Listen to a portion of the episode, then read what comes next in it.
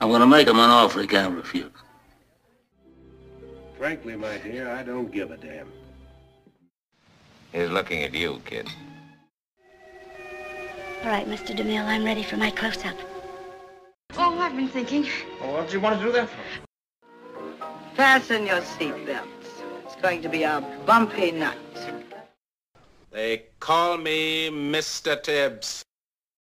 Welcome to 99 Years 100 Films, the podcast where we look at every winner of the Best Picture Academy Award in release order, see why the film is so highly regarded. This time we are looking at Mrs. Miniver. So this is one from 1942. And when I say we, I mean myself, Blaine Dowler, and my ever present co host, Trey Hooks. Good morning, everyone. So this is a film that was released in, like we said, 1942. It is directed by William Wyler, who was one of the more nominated directors in Academy Award history. It stars Greer Garson as the title Mrs. Miniver. Walter Pidgeon is her husband Clem Miniver. Teresa Wright, her daughter in law Carol Beldon. May Whitty, who is her daughter in law's grandmother. Lady Beldon as Dame May Whitty. Reginald Oland as Foley. Henry Travers as Ballard. Richard Ney as Vin Miniver. And there are a number of others, but I think those are the key ones for now. And the writing credits are shared by Arthur Wimperis, George Froeschel, James Hilton, and Claudine West for the screenplay, and based on the book by Jan Struther. And the original release date, at least for a wide release, was uh, July 22nd, 1942. That was the wide release and the Los Angeles release, although it had previously screened in New York on June 4th. This is our first film to use World War II as a backdrop. We've had films that during wartime before that we've covered, but up until now it's been either the Civil War or World War One. Yeah, well, it's one of the few that was actually made after the war started. I mean, it, we said it was released in 1942, so this was released only seven months after the United States joined the war effort. The war had been a little over two years in the rest of the world. I'm fairly certain it was a British novel. It's certainly a British setting for th- this film, so the war had been raging there. And because of those timelines, I wonder if this movie was greenlit based on that novel before they were even certain that America would be part of the war. I, I think it was. I, I, I do know that the war extended the production slightly. There were modifications made to the script once the U.S. went from neutral to on the side of the Allies. But in terms of the plot, this is another family focused film. So it opens, you know, when people are debating whether or not there's going to be war. We've got a British family whose son comes back from Oxford for a time, filled with all sorts of ideas for how he's going to change the world and break the evils of classism and so forth. And, well, I guess not so much ideas for how he's going to change the world, but ideas for what needs to be changed. And then the granddaughter of one of the most classist upper class women in the area comes by to ask them basically to talk to a friend of Mrs. Miniver, who has named a gorgeous rose after her, not to enter his rose in a local flower competition because her grandmother likes to win that contest and has every year for 30 years without opposition. So Mrs. Miniver's son and the granddaughter, Lady Belford, they, or Carol Belford, have a bit of a debate about this, and Carol actually holds her own quite well and puts him in his place, saying, Okay, you talk big, but what are you actually doing? Here's things I'm doing to help the poor. What actions have you taken, or is this all just words? And that actually eventually leads to a romance between those two. When war breaks out, he chooses to serve in the RAF. Mr. Miniver, Clem, chooses to join the local patrols. I don't know if it was a choice or conscription, but even if he was told to, he he has no problems doing it. He's he sees it as his duty. And as things go on, they're involved in the rescue at Dunkirk. So Carol Belford and Vin Miniver get married, but ultimately the war does take its toll. And I don't know, should we spoil the last five to ten minutes here? Uh, I, I think we should. Yeah, it'll be hard to discuss the movie without doing it. We see a few changes in the characters as part of their growth arc. First of all, Lady Belford is told that she wins the rose competition, but because of her position, she announces the winners And she announces herself as the second place winner and gives Mr. Ballard the win less than an hour before the town is attacked. And Mr. Ballard does not survive the attack. I think more impactfully for the audience, partly because we're witnesses. Mrs. Miniver and her daughter in law Carol are in the outskirts of town and they're trying to find secure and safety. And one of the German planes, at least we assume it's German, it frankly may not have been, because there was a dogfight above the town. When it does the strafing run, Carol is mortally wounded. So the son that they were worried about the entire time because he was serving the RAF comes through okay. It's his wife that loses her life. And this comes through in the, the final service when you know the, the local vicar in a ruined church is saying, you know, we need to be strong, we need to fight for this country and for the freedom of the world. And there's Lady Belford alone in her box, and Vin goes over and joins her and is welcomed for doing so, which was quite the opposite of the reaction she had initially when he started courting her granddaughter. Did I miss anything you consider important there, Trey? We could talk a little bit about it more later. It, it's worth noting Mrs. Miniver has an encounter with a downed German pilot. Yes, when she was home alone, an escaped German pilot did come in and hold her at gunpoint for a time until she manages to disarm him and call the police, partly because his own injuries caused him to pass out. So she more took advantage of an opportunity than created the opportunity. But yeah, it's still much more proactive than a lot of female characters were allowed to be in this era of Hollywood. There was real menace to it. They don't play a significant role, but the Minivers have three children. So the two youngest children were still upstairs asleep when the pilot broke in. So there was that constant threat of, my children are upstairs. Yeah, but again, the, the two youngest children, when they're on screen, they're almost treated as comic relief for saying the cutesy little things that kids say, like, you know, when the courtship was early, are you going to marry her? And things like that. Right. So they are very young, probably, what, five and younger? Something in that neighborhood. So, how, what was your history with this film? Had you seen it before? This is one of those films that I hadn't seen before, but I had obviously heard about. I, I think I mentioned in a previous episode. Uh, in, my, in my high school days, I worked at Suncoast Motion Picture Company, which was a video retailer, and they had a quiz that you had to take when you were hired. And I specifically remember what was the best film of 1942 being a question on that quiz. So um, my exposure to it goes uh, that far back, but this is the first time I had actually seen it. Yeah, it's the same for me. And uh, we've seen this before, looking at the more like this section on the IMDb that recommends up to 12 movies, six at a time. All 12 recommended like this are Best Picture winners from the 30s, 40s, and 50s. So I think it is very much like our last outing in that sense, where, yeah, we are we're seeing a lot of movies here that are remembered mostly for winning Best Picture. In this case, unlike some of the past films where I think they're remembered solely for that, I think it's just remembered best for that and not only for that. Because we do have some Oscar worthy performances. There is definitely something to be said about the class structure that still exists today to a lesser degree. There's even something to be said about the irony of Vin going on about the evils of classism as he is returned home to where the maid and cook are preparing his dinner and his room for the night. Right. So he, he's not exactly in the lowest class, although he talks as though he is. So there is some detachment on his part as well. But it, it is just generally enjoyable. You have that growing change in class at the time of it, it's the rise of the middle class. So it's not just the lords and ladies and everyone else. It's the it's the lords and ladies, the educated middle class, and then what's perceived to be the uneducated lower class. Yeah, or the, the vassals or peasants as they referred to during this film. But yeah, it is different. And I could see why this would have connected so strongly with audiences because this would have come out, like we said, early in America's involvement in the war, about halfway through the war as far as Europe was concerned.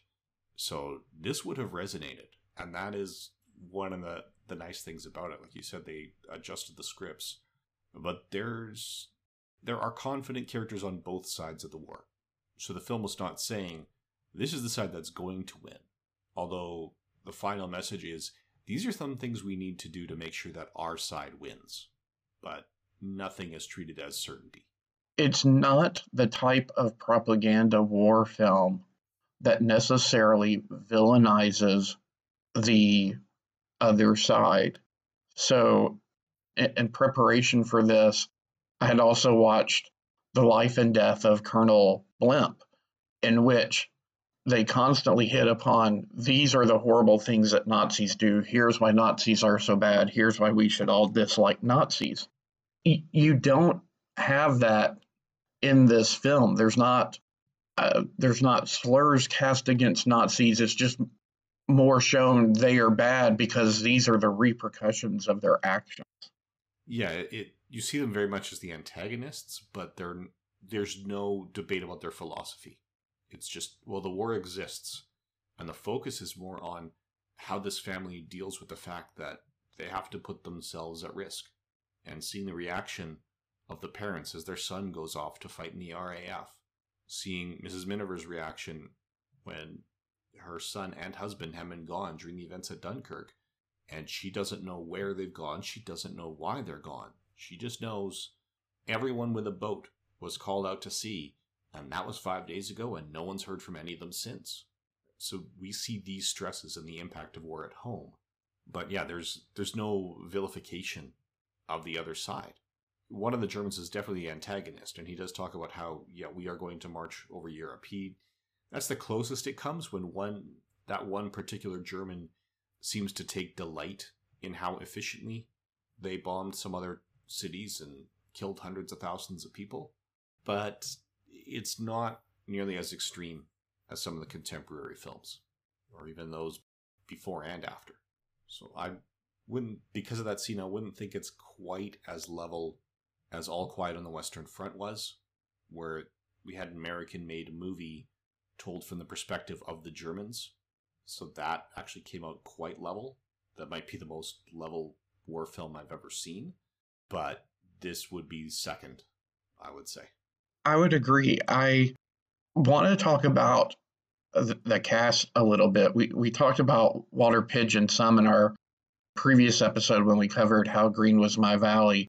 Here he's front and center as probably the lead supporting character because this is definitely Mrs. Miniver's movie. I wanted to know what your impressions were of Greer Garson.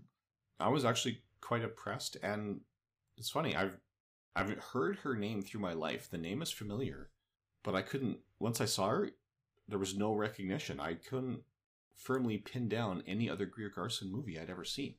But I, I think she she portrayed this very naturally. It's like James Garner used to say, the sign of a great actor is you can never catch them acting. They're just who they portray themselves to be, and that's what I saw from Greer Garson. She just was Mrs. Miniver. I haven't looked to see how often they really were paired together.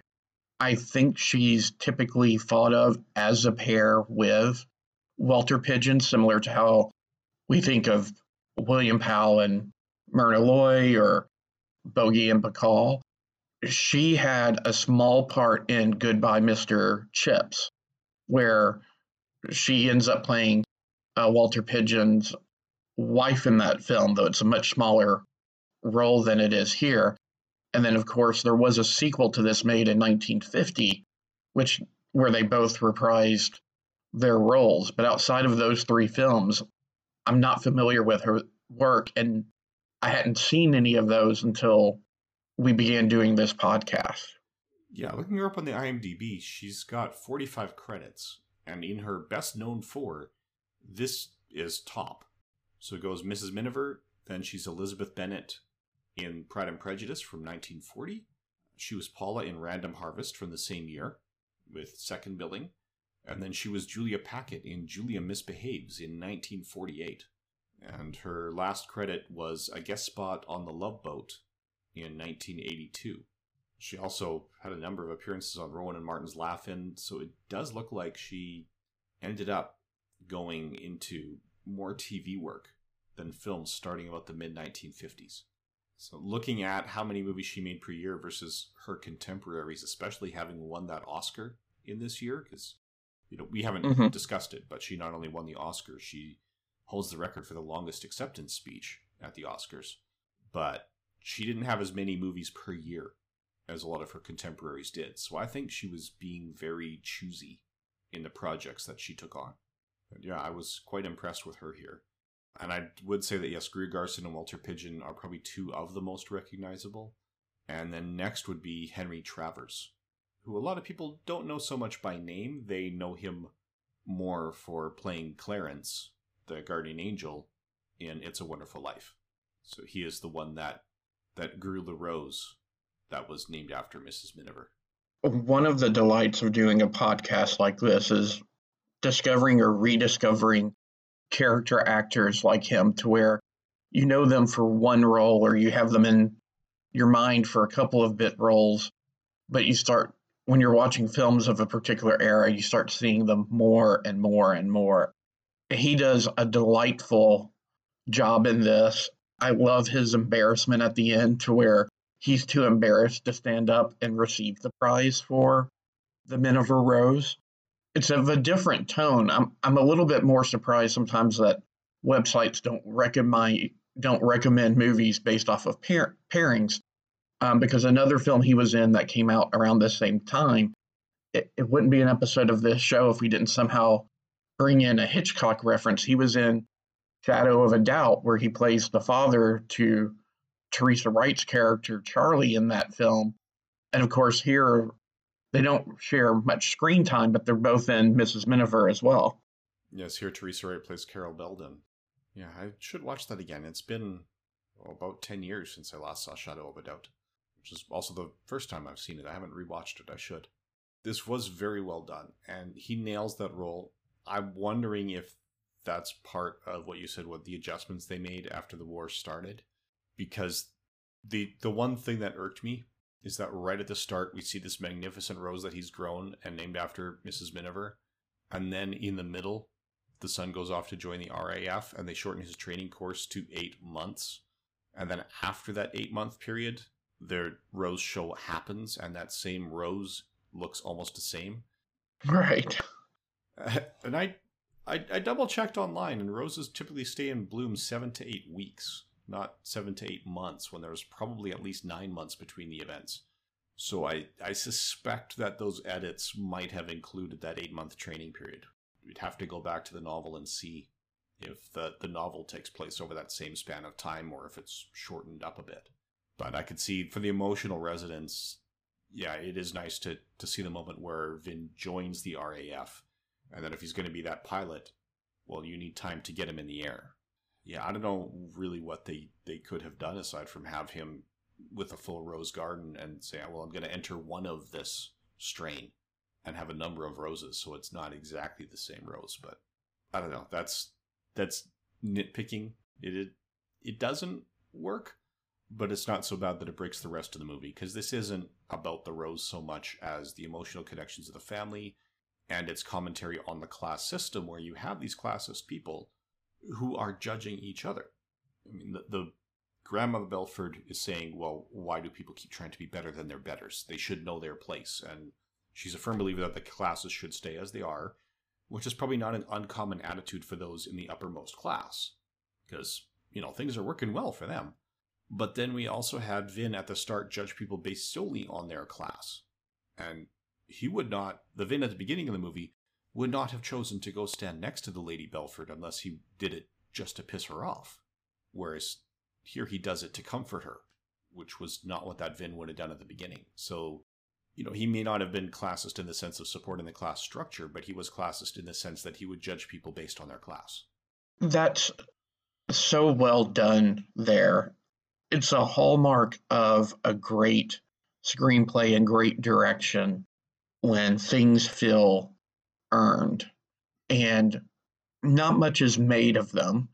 But after Mrs. Miniver and Lady Belford have their confrontation, for want of a better word, where they discuss the engagement and she finally gets Lady Belford's approval. Once Vin and Carol are engaged, you see her soften to him. You know, every time they're together and they leave, you know, she reminds him that he has to give her his kiss so that it, it totally makes sense at the end that they're both they are both members of the same family who love each other who are sharing this loss. He belongs over there with her. So shall we move on to cataloging the awards from this year? Yep sure.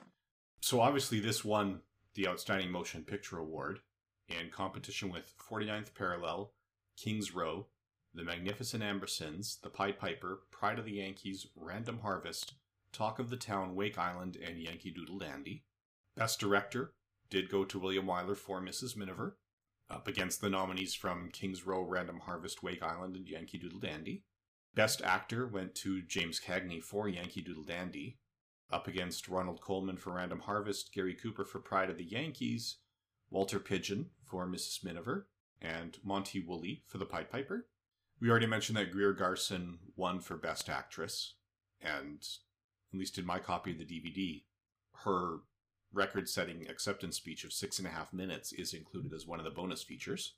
She beat out Bette Davis from Now Voyager, Katharine Hepburn from Woman of the Year, Rosalind Russell from My Sister Eileen, and Teresa Wright from Pride of the Yankees. Best Supporting Actor went to Van Heflin for Johnny Eager, and he beat out William Bendix from Wake Island, Walter Huston from Yankee Doodle Dandy, Frank Morgan from Tortilla Flat, and Henry Travers, here in Mrs. Miniver as James Ballard. For the supporting cast, Carol Beldon was played by Teresa Wright, and she won the award, beating out Gladys Cooper from Now Voyager, Agnes Moorehead from The Magnificent Ambersons, Susan Peters from Random Harvest, and Dame May Whitty for her role as Lady Beldon in Mrs. Miniver. So, four award categories, five nominations for the acting here. Best original screenplay went to Michael Kanin and Ring Lardner Jr. for Woman of the Year. Best screenplay overall went to Mrs. Miniver. So that's George Froeschel, James Hilton, Claudine West, and Arthur Wimperis, based on, oh, actually, looks like it, they were in newspaper columns rather than a book by Jan Struther. And it beat out the writers for 49th Parallel, Pride of the Yankees, Random Harvest, and The Talk of the Town. For Best Original Motion Picture Story, 49th Parallel won that one, up against Holiday Inn, Pride of the Yankees, Talk of the Town, and Yankee Doodle Dandy. Now, Best Documentary seems to be a four way tie, but there were a lot of nominees. So the four that won were The Battle of Midway by the United States Navy, Kokoda Frontline by the Australian News and Information Bureau, Moscow Strikes Back by Artkino, and Prelude to War by the United States Army Special Services. And there were 1, 2, 3, 4, 5, 6, 9, 10, 11, 12, 13, 14, 15, 16, 17, 18, 19, 20, 21 other nominations. So there were four winners out of 25 nominees. So, just at a quick glance, how many of those were wartime documentaries, do you think? Um, it looks like all four of the winners, plus, well, we've got Africa Prelude to Victory, Combat Report, Conquer by the Clock, The Grain That Built a Hemisphere, Henry Brown Farmer.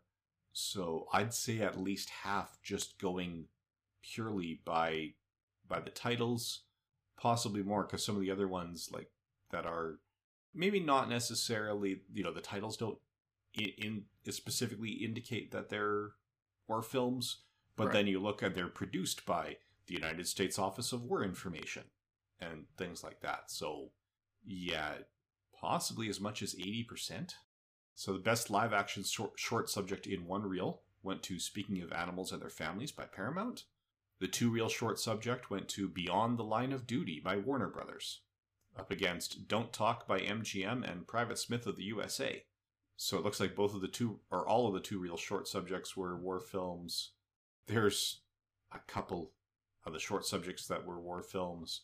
For the best short subject cartoon, the winner was Der Fuhrer's Face by Walt Disney, beat out All Out for V, Blitz Wolf, Jukebox Jamboree, Pigs in a Polka, and Tulips Shall Grow. So that seems like it's about half and half. The best scoring went to Now Voyager, which won in a very large category. Looks like about 18 nominees in that one, but that one with a single winner.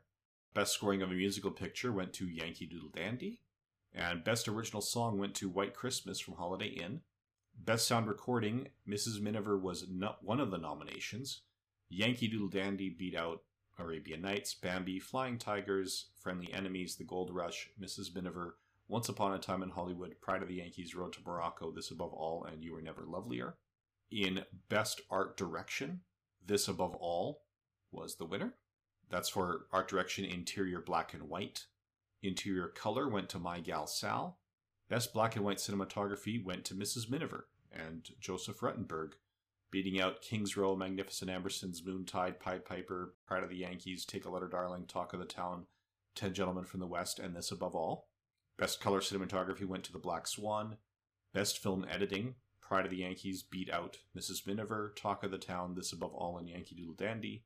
And best special effects went to Reap the Wild Wind, in a category that looks like it's got about 10 or 12 nominations there. Yes, 10 of them.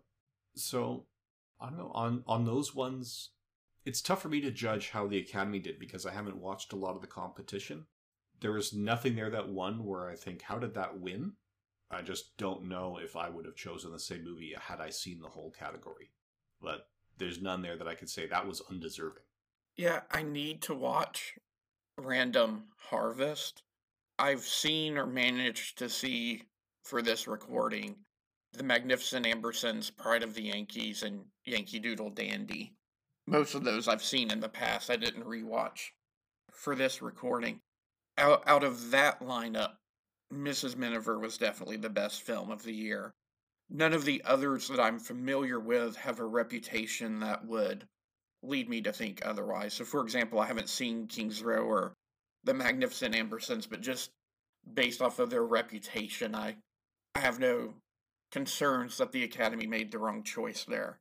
Yeah, looking at sort of the general rankings, I would say in the past I found that Letterboxd tends to be more aligned with my views and the critical views. Mm-hmm.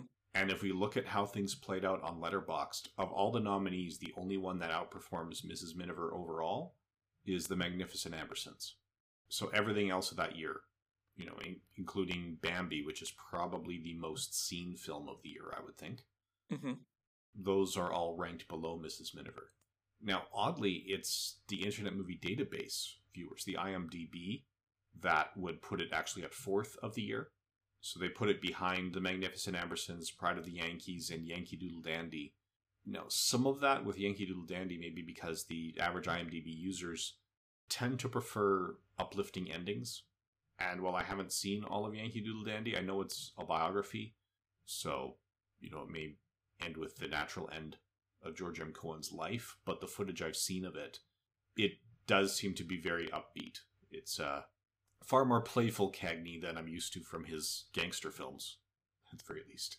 It is, and it it basically portrays him as being a very patriotic American and entertainer who scored World War One from a morale perspective, deciding to get back involved and score World War Two, and that's kind of how it ends. So it does have a much more uplifting ending. It doesn't even end with the death of George Cohan. Oh, well, there you go. So that's probably a more uplifting ending than Pride of the Yankees, then, Yes, given that when you're telling the- story of the life and career of Lou Gehrig, yeah, that's it's hard to have a happy ending when you have a whole disease that is kind of unofficially named after you. So, who would you recommend this to? I would recommend it to. I was going to say fans of war films, but not war films from the perspective of films that portray like actual battles. I mean, if you're a friend, if you're a fan of the Flying Leathernecks or the Sands of Iwo Jima or a film like that, that that's not this film. But if you enjoy a film that shows maybe the effects of war on a family or even a culture, I would recommend it. I feel like we've seen a corner turn in the family drama or the generational saga from an academy perspective. We've gone from trying to f- follow families in multiple generations over the course of decades to over the course of a handful of years or um, a handful of months, and that tighter focus, I think, has really benefited the films. I'm going to blank on this, but there, there is a film Gary Oldman won Best Actor for where he played Winston Churchill that came out. The Darkest Hours. The, the Darkest Hours, thank you. That really focuses on how critical of a turning point in Churchill's political career the Battle of Dunkirk was. And I kept thinking of that film during that this section of Mrs. Miniver, so I feel like it would be paired nicely with that. I don't think there's a natural genre affinity, so I'm going to go back to what we said earlier. If you enjoyed Walter Pidgeon and Greer Garson in this, go out and seek Goodbye, Mr. Chips. It's it covers a different aspect of British society, but it's another one of the kind of morale building, stiff upper lip. This is what it means to be British in wartime type films. Go check out Shadow of a Doubt if you watched this and enjoyed Teresa Wright and um, Henry Travers, or conversely, if you watched that film and enjoyed their performances there, come and check Mrs. Miniver out. I would agree with that because I'm again having a hard time trying to figure out who I would recommend this to. This is just if you enjoy family drama and you're open to black and white movies, which I assume you are if you're listening to at least these early episodes of this podcast, then yeah, th- this one is one to recommend. Like you're saying, it is the war here is a backdrop. It's not the purpose. It's more the war at home than the war. So yeah, there's definitely a war going on, but don't avoid it if you would avoid, say, Saving Private Ryan because you don't want to see them storming the beach. If you've got PTSD from service, you know, aside from maybe that segment in the middle with the, the German pilot, there's really nothing here that might set you off just for that, or possibly that, that final sequence. Because, yeah, most of the time, most of the actual military action we see is in the background. So I can think of maybe two or three battles that are happening.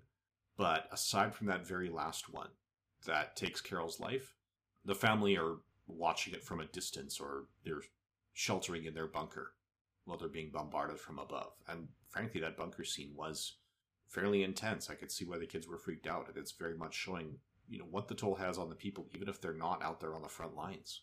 That's one of the things that is uniquely European in this. Americans can make films about their participation in World War II, and you know they you can't downplay their contributions without the all the major allies we had in World War II. Right, without America's involvement, it probably would have had a very different outcome. At the very least, been a much longer war, and quite possibly the other side would have won without the American contributions. But the Americans didn't have to worry about attacks on their own soil aside from a few minutes in Pearl Harbor.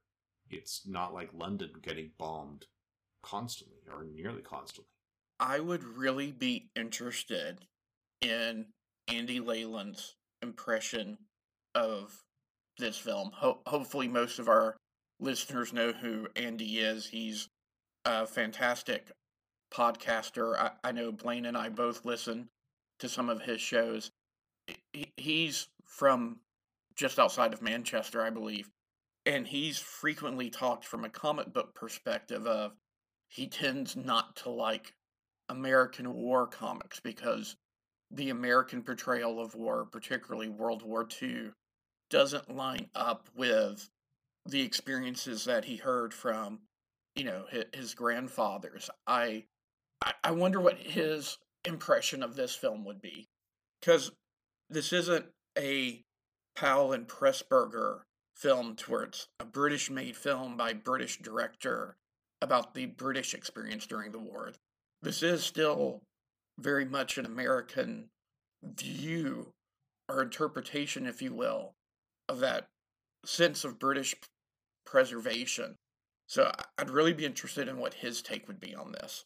Yeah, I, I certainly would. We should reach out to him and see if he's got anything to say we have enough lead time that if he does record a piece for us, we'll probably drop it in near the end of the episode for our listeners to hear. Uh, maybe he'll just choose to write an email. Who knows? Maybe he won't have seen it and will have no opinions. But yeah, we can certainly reach out to him. So if there's nothing else, we should talk about maybe what we're going to be discussing next month. And I don't know, do you think it's worth tracking down next month's winner? It is. I think we are going to a little cafe in French occupied Morocco next month.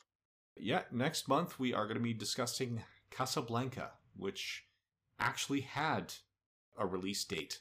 At least the worldwide release was in the same year as Mrs. Miniver, but the Los Angeles release was postponed until 1943. So they were not competing for that Oscars. Casablanca was up the following year. So yeah, join us next month for Casablanca, directed by Michael Curtiz, who directed Yankee Doodle Dandy, as well as Humphrey Bogart, Ingrid Bergman. We've got a number of quite recognizable names coming up. So join us for that, and thank you for listening. And if anyone else, not just Andy Leyland, if anyone has feedback or comments on this episode or any other, you can visit our anchor.fm page. You should find it in the show notes of the podcast, and you can actually leave a voicemail directly through the website. And Trey and I will be doing feedback episodes. You could also email us at 99years100films at gmail.com. And we will be recording specific feedback episodes that we could respond a little more timely because we are recording these pretty far in advance right now. Thank you for listening. Thanks, everyone. My mom always said life was like a box of chocolates. You never know what you're going to get. Please, sir, I want some more.